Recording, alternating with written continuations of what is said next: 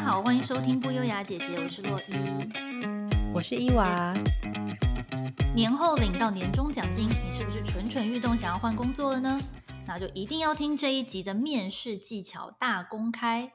我们会以自己待过全球前五十大外商公司的经验，跟大家分享一些你绝对没听过的面试攻略。这一集是集我们两个十几年来参加面试和面试别人的精华大成，完全是我们的心血结晶。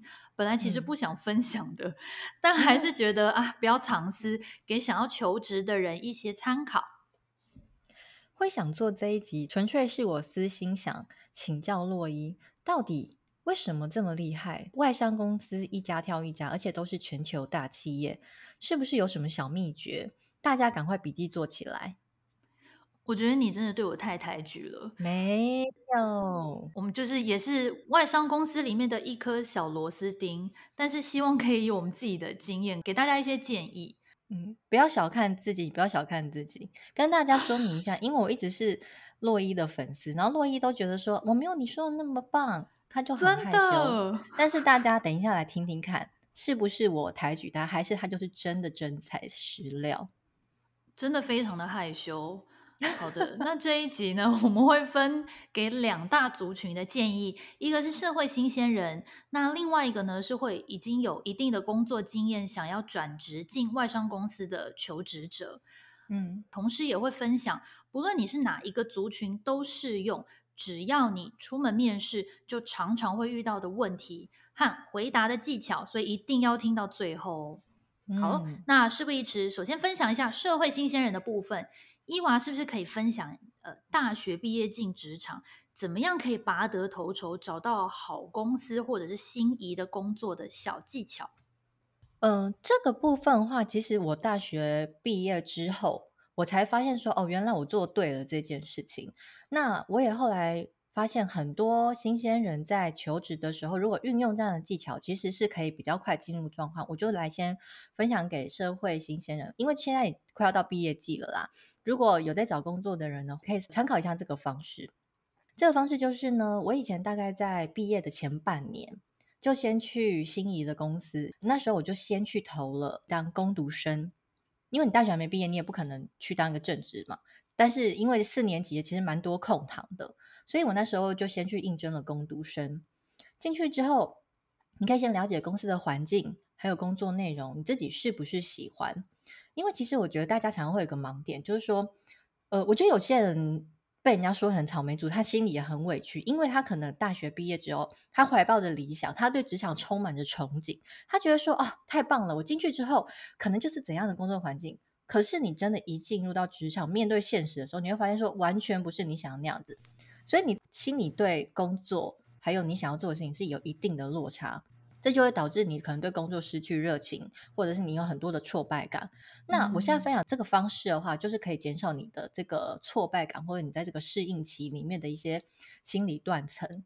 因为你如果以工读生的心态进去，其实你不会有太大的期待，或者说哦，我要在这里做什么发展干嘛的，因为你就会觉得你你知道你是工读生，你会以比较客观的心态去面对公司的一切。那当然，你在这个时候，你可以接触到最细项，或者是可能可以接触到很多部门的。了解这些之后，你再去思考说，哎，那这真的是我必要去做一个正职工作、全职工作的工作环境吗？你就可以比较好好去思考。然后另外一个好处就是说，如果你已经用工读生的方式先进去了，那你要毕业了，或者是你即将毕业，或者毕业之后，你还没有找到另外一份正职的工作的时候，如果你原本喜欢的这间公司，开出了正职的职缺，其实你就很容易被当成优先人选。嗯，对。如果你今天也刚好喜欢这个职位的话，我觉得你去投上的几率很高。因为第一个，如果我今天是主管好，我会觉得说你对公司的 业务很熟悉啊，我不需要从头教你。那第二个，嗯，如果你当时在工读生的表现就很很不错的话，那公司一定就是更容易用你。嗯，对。那还有另外一个，就是说你建立你自己的人脉，比如说，假设是呃，可能行销部门的工读生，但是在公关部门的呃职缺，也有可能之前工读生的时候的主管帮你引荐过去。嗯，没错。对对，我不知道大家就是有没有过这样的方式，可是因为这个是我呃大学刚毕业的时候我就先去当工读生。确实，就像我说的，我毕业之后，那时候部门里面有个职缺，我就直接转正。那转正之后，因为我很熟悉里面业务，所以我非常快上手。我大概在半年之内，我就立刻爬上了可能一个主管的职位。对，哇，超快。嗯，对，所以我的意思就是说，如果你今天有去做这样子的动作，当然不是说你进了这间公司当工工读生，你以后就一定要在这里。你如果真的进了这间公司当工读生，然后你不喜欢，那也没关系，那就刚好可以在你毕业的时候再去找更适合你的环境，那个也没有问题。对，只是说，如果今天呃很幸运的你遇到一个不错的公司，那也刚好可以就是有你喜欢的职位的时候，那你。刚出社会到真的能够找一份你喜欢的工作，这中间的这个衔接期就可以缩短。如果运用这样的方式，就可以缩短那个衔接期。对，分享给大家，这是、嗯、呃社会新鲜人，其实这个时间也差不多了。就是如果你要去找毕业之后的正职第一份工作，我建议可以先用这个方式的话，先去试试看。嗯，这点真的很有帮助。像我回想我大学，真的是除了念书跟同学出去玩之外，完全没有对求职做任何的准备。其实我后来回想，觉得蛮可惜的。嗯，然后除了刚刚伊娃分享的可以自己去找公司当工读生以外，其实台湾很多大型企业都有实习生计划，像国泰金控啊、微软啊、半导体公司，很多什么美光、NXP 等等等等。建议大学生或研究生可以自己上网查一下你喜欢的公司是、嗯、呃你喜欢的产业，找一些相关的机会。没错。那讲完可以准备的部分，另外想聊聊就是新鲜人对于职场不熟悉，呃，你可能会犯的一些小错误。例如，我就有看过年轻人是家人陪同来面试，这种基本上我是不会录取。真的，哎，这整个大禁忌耶！我每次看到这种我都百思不得其解。你不觉得很奇怪吗？就是小孩子不懂就算，难道爸妈不知道说我陪你去这个对他面试是一个扣分行为吗？我 不知道，你不觉得很奇怪吗？就是小孩不懂就算了，大人也不懂这个道理吗？没有，我觉得当了爸妈，可能你真的会变得很盲目，你就只是会担心你小孩的安危，然后你忘记你自己去求职的时候是怎么样。哦，你的意思是说，因为怕这个是一间不正派公司，要看到面试官本人？对，对，我觉得很多那种像，比如说有的很多，比如说男朋友陪着去面试，然后爸妈的也很多。啊，哎，真的不少哎，真的，其实我没遇到之前，我真的是觉得怎么可能这种事，但是真的不少。对，我是觉得如果你担心的话，你就送到楼下，就顶多送到楼下。上楼的话，就让他自己上楼，因为如果有什么事情，你大概知道他几楼翻，还是还是知道位置嘛。可是如果你让面试官或者是 公司人看到他是陪到门口，甚至是进来在等候区这种，我觉得这个有一点。就真的没办法，就真的不会录用他哎。对，因为这个第第一个观感，你就已经觉得这个人他就是没有独立自主的能力，他连来面试都需要家长陪同的话，这个就已经扣分了。所以我觉得大家要多注意。没错，你完全说到一个重点，就是如果我们今天是面试的主管，你就觉得说你有办法独立自主去完成事情吗？你连面试这个东西都要爸妈陪同，就会对他的这个 能力会有一点质疑。嗯，然后再来还有一个就是啊，自传不要再写你家几个人，或者你排行老几好吗？哎、欸，我出生于一个幸福美满的小家庭，爸爸是公务员，妈妈是老师，家中总共四个小孩，我排行老二，到底要干嘛啦？为什么要做身家调查？我觉得，除非你今天是要特别带到你的人格特质，比如说你今天呃是老大，所以呢就是特别独立，因为呃老大的关系，所以你要帮忙干嘛？然后带到这个，我觉得没问题，就是你要带有你的人格特质嘛，对不对？可是如果没有，你就是纯粹在叙述这些背景，我觉得真的是没有必要哎、欸。你觉得？你觉得需要吗？二零二二年还有人在写我家有几个人吗？我真的会吓到哎、欸。我真的不知道还有没有哎、欸，可是我之前在 面试别人的时候，我还是有看到。哇，我心想是 OK。好，大家记得不要再不要再介绍你家有几个人。不是，你可以，你如果是面试官，你你觉得需要吗？就真的不用啊！而且我以为这件事情就是这十年来大家都不断的宣导，所以就 是对大家真的可以不用再写。可能可能我离开职场比较久，我大概我离开职场是五年啦，所以这这五年没有人在写，所以五年前还是有人在写，还是有人在写，我就是真的是非常的 surprise。对，哎，除了那个自传不要再写人家几个人之外，也不要在面试的时候讲你前公司的坏话。对，真的真的，面试这个不可以，这大忌，因为。我我们先分享一下面试官的心情。当我们听到你在讲前公司的坏话，就是表示你对公司有诸多不满，而且你还对外宣扬。那我怎么可能用你？因为你以后就会这样对我们这间公司啊。没错，对，你们想清楚，你们讲话之前想清楚好吗？就是不要不要祸从口出，因为有时候明明面试官对你的印象还不错，可是你就说了这一段，OK，好，拜拜，就大扣分。嗯，没错，没错。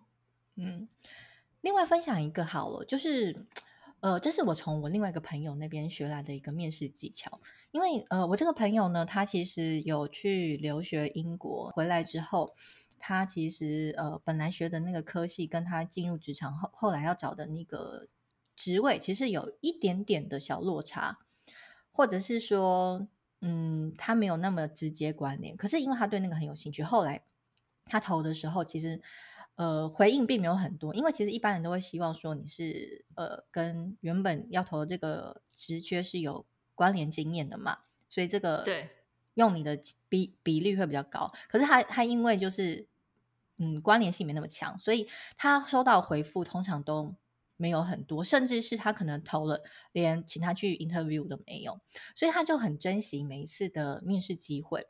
那其实我之前曾经为什么会跟他聊这，是因为有一段时间我在找工作的时候，可能也是有遇到一些问题，我就互相跟他讨论，他就鼓励我，他就说，呃，他的呃，我就跟他说，哎，我履历都投了好多都没回应，哎，或者是说面试完之后没有回应，他就说你履历投就是投几封，我就说我就一个礼拜可能投个多少多少封，他说那不行啊，太少了，我心想说不然要投几封，他说我大概一个礼拜要投三十封到五十封。我说什么？嗯、这么多？然后，而且他投的其实不是那种随便小公司乱投，他是比如说真的是有在做功课的的一些公司，然后他也是他想要进的比较有规模的企业这样子。然后我就说，嗯，需要投到这么多？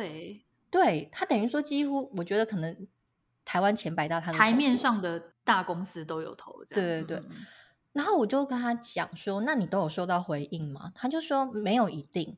可是，比如说，如果他今天有收到 interview 的，然后他去面试之后，他一定会做一个动作，他一定会主动写信跟面试官致谢，并且询问是否有后续，嗯、甚至是他没有得到回复，甚至是呃已经得到就是没有拿到 offer 的回复了，但是他还是会做一个回信给对方说：“哦，那请问一下，呃，您就是决定。”呃，我不适任这个职缺的原因是什么？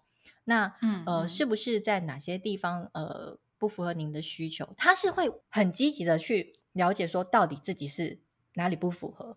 嗯嗯嗯嗯。他最后这个动作，我是觉得呃，可能有一点点的风险啊，就是有可能人家会觉得你很烦或什么。对对对对。可是我觉得他前面做那个动作很好，就是说他会主动去跟面试官致谢，就是不管他今天有没有上。嗯他都有去做这个动作，可是其实这个对面试官来说是一个蛮加分的动作，因为也许今天我们在很多人里面挑中了 A，不是你，你可能是第二人选。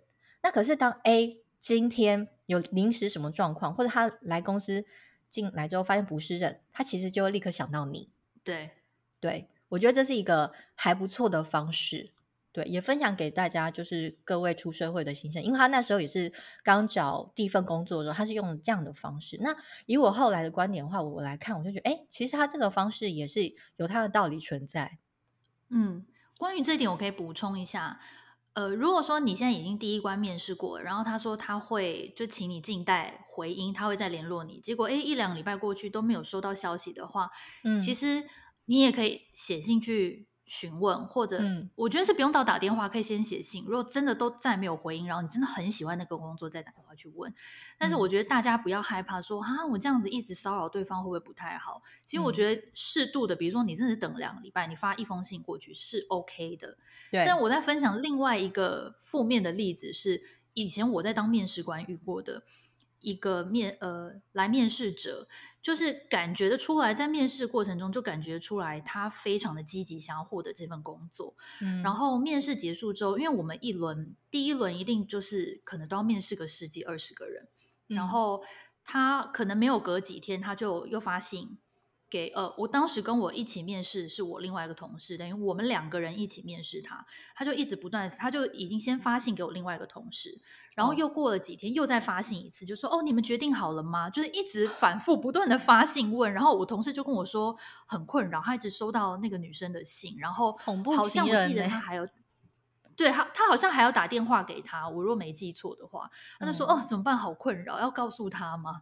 嗯、所以我就我就觉得适度的是可以，但是你不要太过度，你不要一直骚扰那个面试官，不然这样也会就是反效果。最后他有上吗？没有。我可以分享他为什么没上，其实跟他有没有骚扰面试官没有太大、没有直接的关联，嗯、但是是因为这个求职者，就我刚刚说他在面试的时候展现很强大的企图心，他想要获得这份工作，我的确是可以感受到。嗯、可是呢，在他呃展现企图心的同时，他也表现出来，他其实是一个个性很强势的人。就是光在面试的过程当中，oh, 我就很明显觉得说，哦，这个人的个性很强势。然后我问他一个很简单的问题，他可能会觉得，哎，我是不是在挑战他？他就他回我回答我这个问题的时候，他就有一点，呃，我问他问题是说，呃，你上一份的工作是这个这个，那你怎么会想要现在要来做这个有一点点比较没有那么直接相关的职位呢？那他可能觉得我在 challenge 他，他就突然有一点。Offended 还是怎么样？对，就突然有一点点激动，说：“嗯、他说哦，我并不是乱枪打鸟，我投这个工作当然是有我的原因。”就然后我当时就我没有表现出来，但现在就在问你原因啊，怎么了吗？对，我心想说，有必要这么有必要这么激动吗？话不能好好说。所以其实我当下就有点觉得，哦，这个如果真的让他进公司的话，大家以后在工作上有旗舰的时候，他应该会是一个很难沟通的人，嗯、因为你感觉出来他个性很强势。所以回应到刚刚说，你在面试的过程中，你展现出来你个人的特质，其实也很，其实也是对于你最后能不能拿到这个工作是很关键的。嗯，你刚才讲这个件事情啊，嗯、让我想到一个，就是因为其实我觉得很多人在面试的时候，就像你说，他可能想要急于表现自己。其实我以前年轻的时候有犯过这些错误，就是说你很想要去就面试官的呃发问去提一些你的想法，嗯，或者是呃去做出一些你的态度。可是我觉得有时候太积极或是太立即的反应不是一件好事。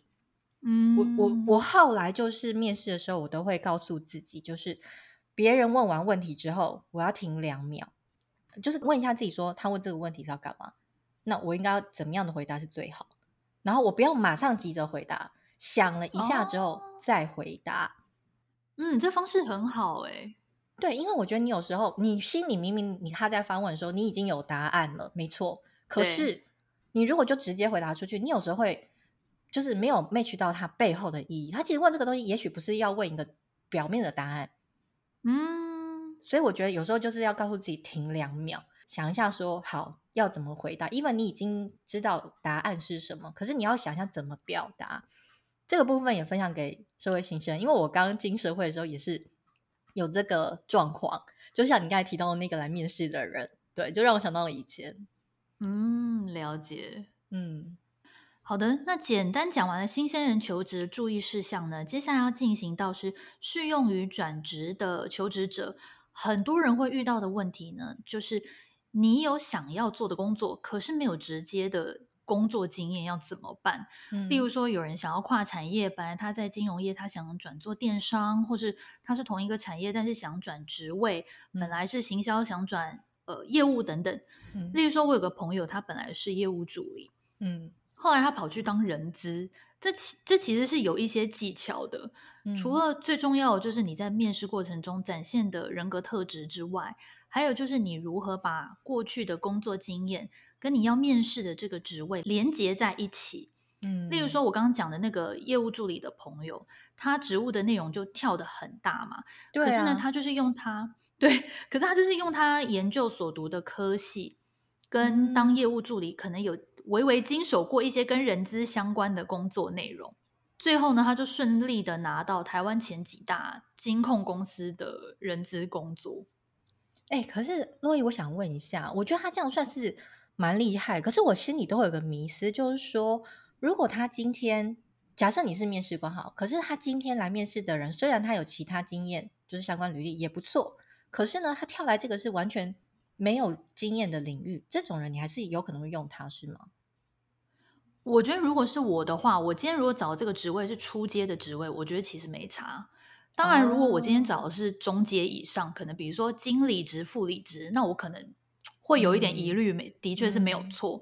可是如果你是初阶，你可能只是一般的人资，嗯。专员好了，那我觉得其实没有问题，就是他可以进来再学。我可能就是会着重于在他的其他学经历啊，然后他的人格特质等等。嗯，OK，对，我觉得我这个朋友当时这是他呃职涯的非常前期啦，他后来当然也是做其他不同工作。嗯、那他当时拿到人资这个工作的时候，我觉得呃，当然可能他面试表现一定是很好，嗯、就是很加分，最后才会得到这份工作。嗯、那但是我觉得。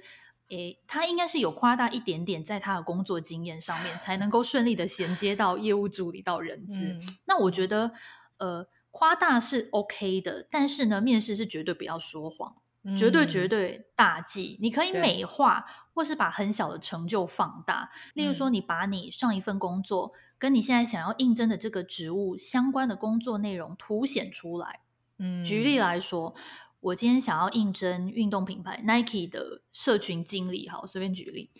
那你的上一份工作是公关公司，可是你本身并没有做过运动品牌，嗯，那你就可以以你经手过的客户的案子中找到最相关的。例如说，你曾经帮 Gogoro 的新产品做过宣传，嗯，again 随便举例哦，嗯，你就可以着重在 Gogoro 是因为它是一个比较阳光，然后它电动车环保，是一个偏向 lifestyle 这个品牌的这个面向。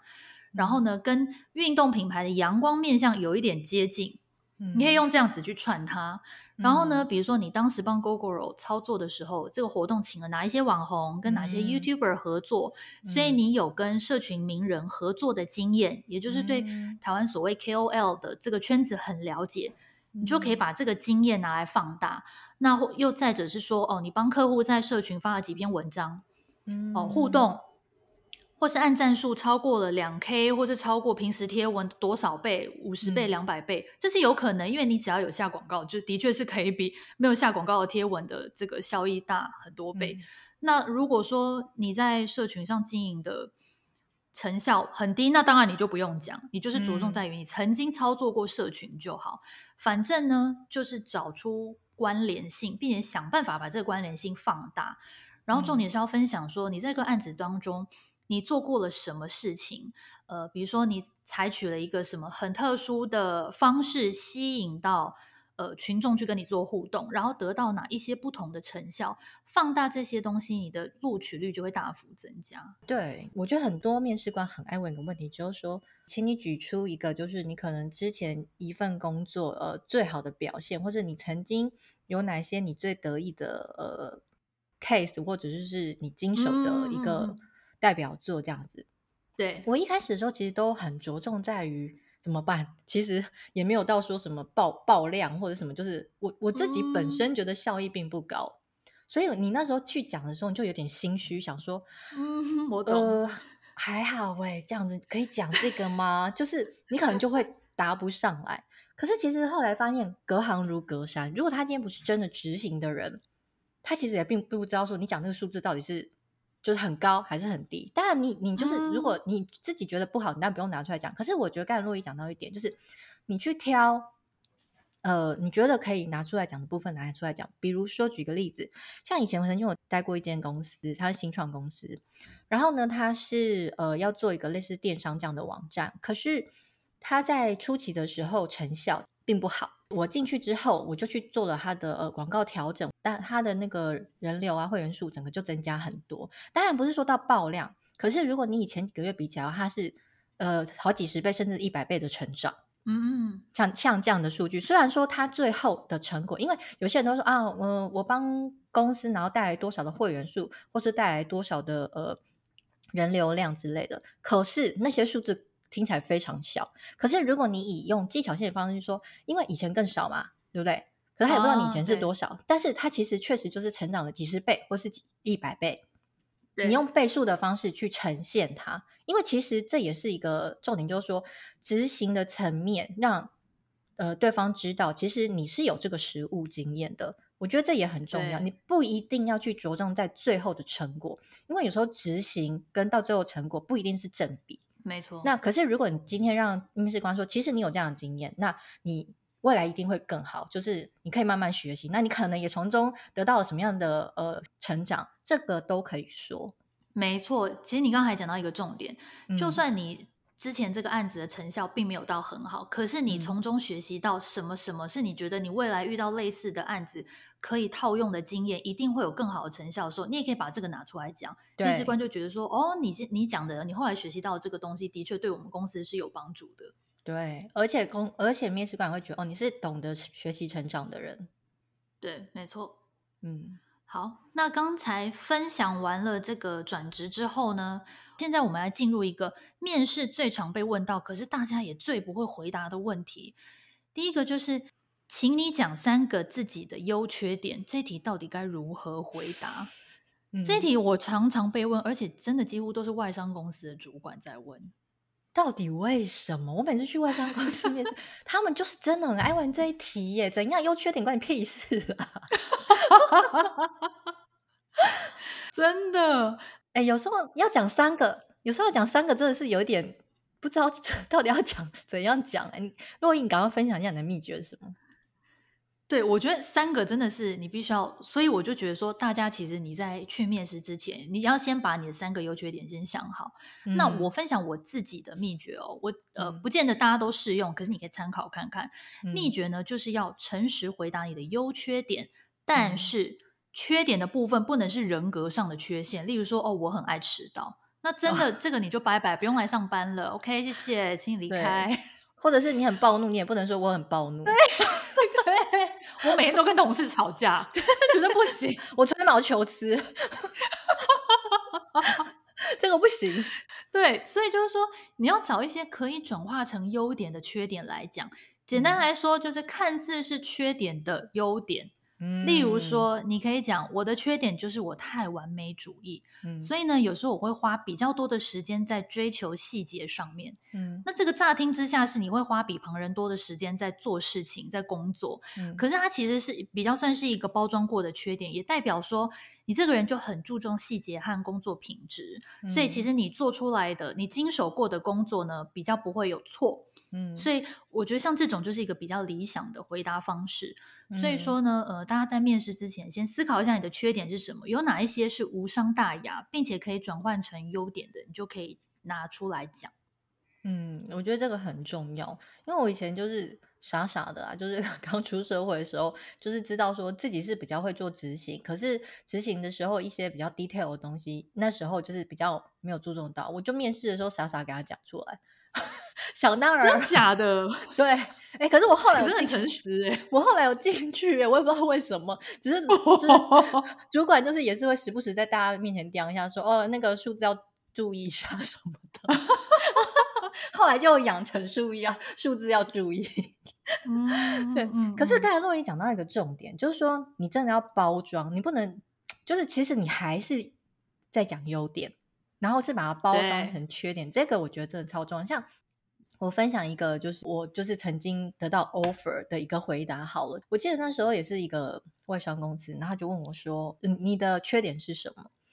我就说：“我的缺点就是我觉得我有时候会太过于专注在工作里面。”他说：“怎么说？”哦，你很会你。然后我就举了一个例子给他听，我就说有一次就是。我就是呃，因为很专心拍摄新产品，然后呢，在呃整个拍摄的过程中，就是很着重在这个细节，所以不知不觉就忘了时间。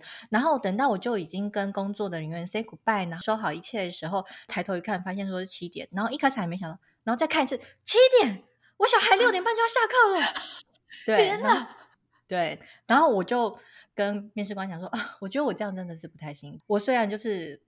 啊、呃，有有专注在工作里面，但是我觉得我这个部分可能还是要稍微就是调整一下，就是也要分配一下工工作跟家庭的时间平衡这样子。嗯嗯嗯、对，所以我，我我我拿到了那个 offer，所以我觉得这个回答可能还可以吧，是吗？罗伊？我觉得很棒啊，很会。如果是面试官听到这个答案是什么想法？就觉得哦，超赞！这个这个人进来一定会为公司卖肝，是不是？是不是？对对，对没错。所以你虽然在讲你的缺点，说啊，我就是这个时候还就是忘了家庭，我觉得我应该要在管理更好。可是其实就是公司听到的，就是你可以为为公司付出，对，就是用这个方式去包装了它，就是也提供给大家做一个参考，这样子。嗯嗯，这个很好。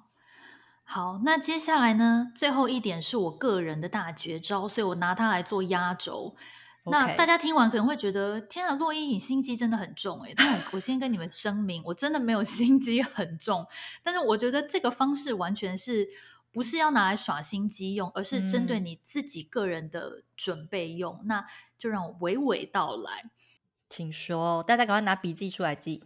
好的，这个大绝招呢，就是在面试之前先查一下面试官的背景资料。嗯、呃，面试前要对那间公司做功课，应该大家都知道。所以我今天要提的是，对于你的面试官也要做功课。像这一点，其实我从来没有在任何的求职的推荐文章上面看过。算是我自己发明的啦，当然我不晓得，也许有人听讲说，哦，这个我早知道，但是我是有洛伊专利，洛伊专利。OK，谢谢，是洛伊专利。我们请 Hashtag 洛伊专利好吗？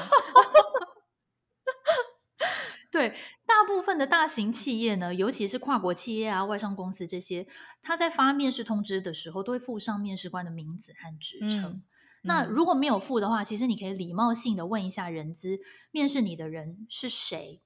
其实我这个从来没有想过诶，因为我觉得像有些台湾的公司啊，他根本就只会写一个什么联络人王小姐，联络人陈先生。所以如果像这种，我觉得你那是因为外商他真的就是大部分都会写的很清楚，人资是谁啊什么之类。可是如果像这种没有的话，方便询问一下，就说哦，那到时候面试是找哪一位这样子吗？我觉得其实呃，假设今天是人资通知你来，嗯、然后。是像你刚刚说的，他没有，嗯、他并没有列出来这个名字是谁，而且可能也也是就是可能呃中小企业，所以其实你查不到。其实我觉得是可以礼貌性的问说，哦，那请问我是会跟谁面试？嗯、那人资可能就会说，哦，就是跟你这个部门的主管，嗯，或者是哦是跟总经理。我觉得他也有可能会讲。那这个时候呢，如果说他刚好是上市上柜公司，那你肯定就是可以查到总经理的名字哦，OK，或者是。Okay. 或者是就算不是总经理这么大的官，但是假设他有告诉你说是哦某某呃这个公司的，比如说业务部门的头，那你可能比如说你刚好 LinkedIn 上面，哎，也许你也有可能会找到这个人的资料，这个都不一定。所以我觉得大家可以礼貌性的询问，哦、但是是重点是要礼貌性的询问。那如果对方真的不讲，嗯、那当然也没办法。但是如果说你有得到这个资讯的话，嗯、我觉得为什么我们要说要调查？就跟帮这个公司背景做功课一样，了解你的面试官，其实会对于面试的过程的顺利性会大幅的加分。嗯、怎么说呢？我曾经有一个全球前五十大公司的面试，是跟亚洲总部，嗯、就是在新加坡那边面试。嗯、那面试之前，因为他有提供我这个面试的人职称和名字，嗯、我就好奇的打了一下那个面试官的名字，嗯、然后我就大概也了解了一下他的学经历背景。同时呢，我发现就是我刚刚有说在 LinkedIn 嘛，他他 LinkedIn 上面的照片呢，看起来有点凶。那因为我是一个很容易紧张的人，尤其如果说对方是一个比较严肃或者是看起来比较凶的面相，会更加深我的紧张。那所以其实那一次的面试，因为在之前我就已经知道他看起来有点凶嘛，所以其实面试一刚开始，我们透过视讯，他出现的时候，我就有心理准备，就知道说。哦，我现在讲了这么多话，他都面无表情，就只是因为他长得比较凶，而不是因为他觉得我回答的很烂而表情不爽，你懂吗？哦，哎，这个不错哎，等于说心里对对方的反应是有个基本认知，避免无谓的紧张，就不会影响你的面试表现。没错，没错，这对于我自己的心理状态是有帮助的。嗯、因为假设我事先不知道的话，我会以为是我讲的很烂，让他不爽，嗯、那我就会影响后面的表现啊。我可能就越讲越心虚，越讲越担心，那我就整个都失常。嗯嗯，也不一定。那可是因为那一次我我事先已经有这样子的心理准备，然后再加上后来呢，我回答问题的时候，我刚好就就是灵机一动讲了一件蛮好笑的事情，然后他整个笑出来，嗯、表情就瞬间和缓很多。嗯、当时我就想说啊，中了这样，就果然后来我就有如愿的，就是进入这间公司，有拿到 offer。哦，那对，另外还有一点就是，当你在做功课的时候，如果你发现你跟这个面试官的兴趣或是学经历相同，其实你也可以在面试中有意无意的提到。嗯、当然，你不能很刻意的说，哎、欸。我去 Google 你，我跟你一样念叉叉叉大学，那立刻大扣分呢、啊？嗯、对方觉得你变态吧？真的，哎，这个是跟就是 恐怖情人，或者是那跟踪者，真的 真的是恐怖情人会吓疯哎。要是面试者如果直接跟我这样讲话，我应该是会吓死，想说好可怕哦，绝对不会录用这个人。对对对对，所以用的时机点，就大家千万不要就是。像我们刚刚举例的这个负面教材这样用，嗯、时间点是当对方问你某一些事情的时候，你可以刚刚好提出这个共同点，不着痕迹的提到。嗯、例如说，对方问说，可能你们这个面试差不多已经到尾声，那他可能就问说，哦，那你平常的兴趣是什么？嗯、如果你知道对方喜欢爬山，你就可以故意说，哦，我喜欢看书、看电影和爬山。对方听到就会说，哦，哦，你也喜欢爬山，你爬过哪里？这样你就可以立刻拉近彼此的距离，你就可以跟他说：“嗯、哦，我爬过什么什么山。”他说：“哦，那个你有没有去爬过哪里？你知道吗？就是给对方留下一个好感。嗯、可是呢。”在这边，我同时也要强调，就是绝对不是要你说谎哦，你是真的喜欢爬山，嗯、有爬过山才讲，找你们共同的话题讲，而不是去瞎掰一件没有发生过的事。对，因为这样子的话，如果对方有心去查，或是你事后真的被录取，结果对方发现说根本不是这一回事的话，你就会大扣分。对呀、啊，而且如果你本来没爬山，然后呢硬要讲你也有爬山，对方只要再问一些深入一点问题，你就根本就被戳破了啊。没错，没错，所以大家要谨慎的利用。但是呢，分享这一点，希望可以帮助大家在呃准备面试的过程中更加顺利，并且也加深对方对你的印象。嗯，加深对方印象其实也是一个蛮重要的点，因为其实有时候面试官面试太多人一整天，他根本就不会记得谁是谁。你如果没有让他记一点的话，确实是很难从茫茫人海中跳出来。没错，没错。对，另外想问一下洛伊，就是你有面试，你有透过 Headhunter 去面试过吗？然后如果是要进外商的话，透过 Headhunter 的机会会比较多，还是有加分吗？然后你建议中高阶以上的职位，通常是自己投递，还是透过 Headhunter 比较好呢？以上这些都是我私心想要问洛伊的。猎人头我接触过很多，嗯、但是。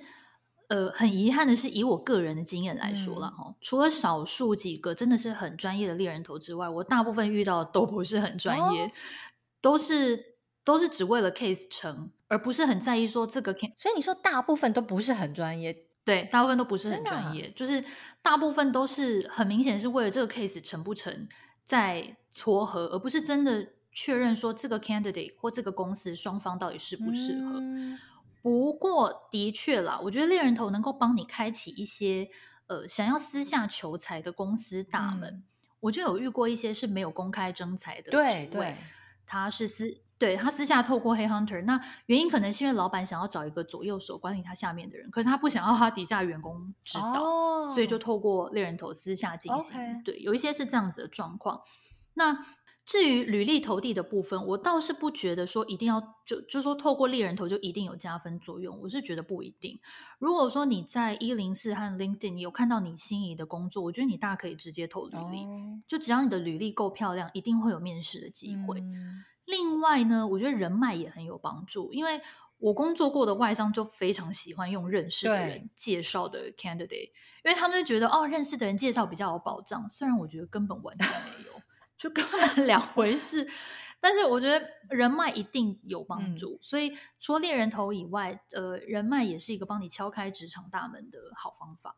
对，我为什么会这样问？其实我是因为我之前曾经遇过一个状况，就是你像你说的嘛，其实很多大公司他们很多都是希望是有认识的人帮你引荐进去，才会得到比如说这样面试机会。因为有些你就算投履历，然后他如果你的资历不够漂亮。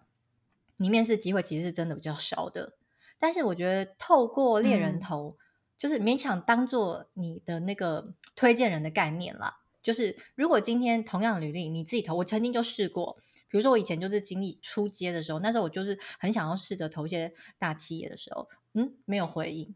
可是如果你透过猎人头，嗯、至少你好像呃通过了猎人头那一关，他可以帮你争取到面试机会。对，你刚讲的这个是有可能，就是说，因为猎人头，如果他今天跟这个公司的面试官，他们两个已经有就是合作过很多个案例了，嗯、那就是说这公司的面试官也很信任这个猎人头的话，的确，他第一轮帮你审查过，觉得哎你可以，嗯、然后推荐你去面试的话，的确你就是像你刚刚说的，就有可能拿到你本来如果你只是自己投履历没有办法拿到的，的确也是有这个机会。对。但是我觉得就像你说的，要找专业一点猎头公司，因为我之前确实，我我一开始的时候都以为，就是我还没有接触过猎头的时候，都会觉得哦，他们就是都是一些很专业的人，他只推荐一些很专业的人给他们适合的职位。可是后来确实发现很多不是，就像你说，只是要没和 case 去赚那个佣金之类的。对啊，很多很多很多。嗯、但其实我有遇过，就是那种他们是比如说先找你，他们觉得适合的人选来。都谈过之后，然后他们内部会开会评估，然后评估之后才各自选，才才选出几个说哦，有可能送去，呃，真正要去这间公司面试面试的人也是有，也是有。可是对，像这种就是比较负责任的做法。对，对，所以如果大家对猎头有有兴趣的话，也许我们后面可以再特别就是开一集啦，或者是还有一些今天没有补充到的。对，对啊，例如说。写履历的技巧啊，怎样可以让自己的履历脱颖而出啊？哦、等等，就是今天还有很多都没有。这个超重要的，对履历的部分，没错。所以如果有兴趣听的话，来 FB、IG 或是收听平台的留言区留言给我们，嗯、我们才会知道说大家有没有想要听这样子的主题。嗯、新鲜人加油，毕业季要到了，希望这一集对你们有帮助。对的，好，那今天的节目就到这边。如果你喜欢我们的频道，记得持续收听，我们每周会更新新的内容。那就下次见喽，下次见，拜拜。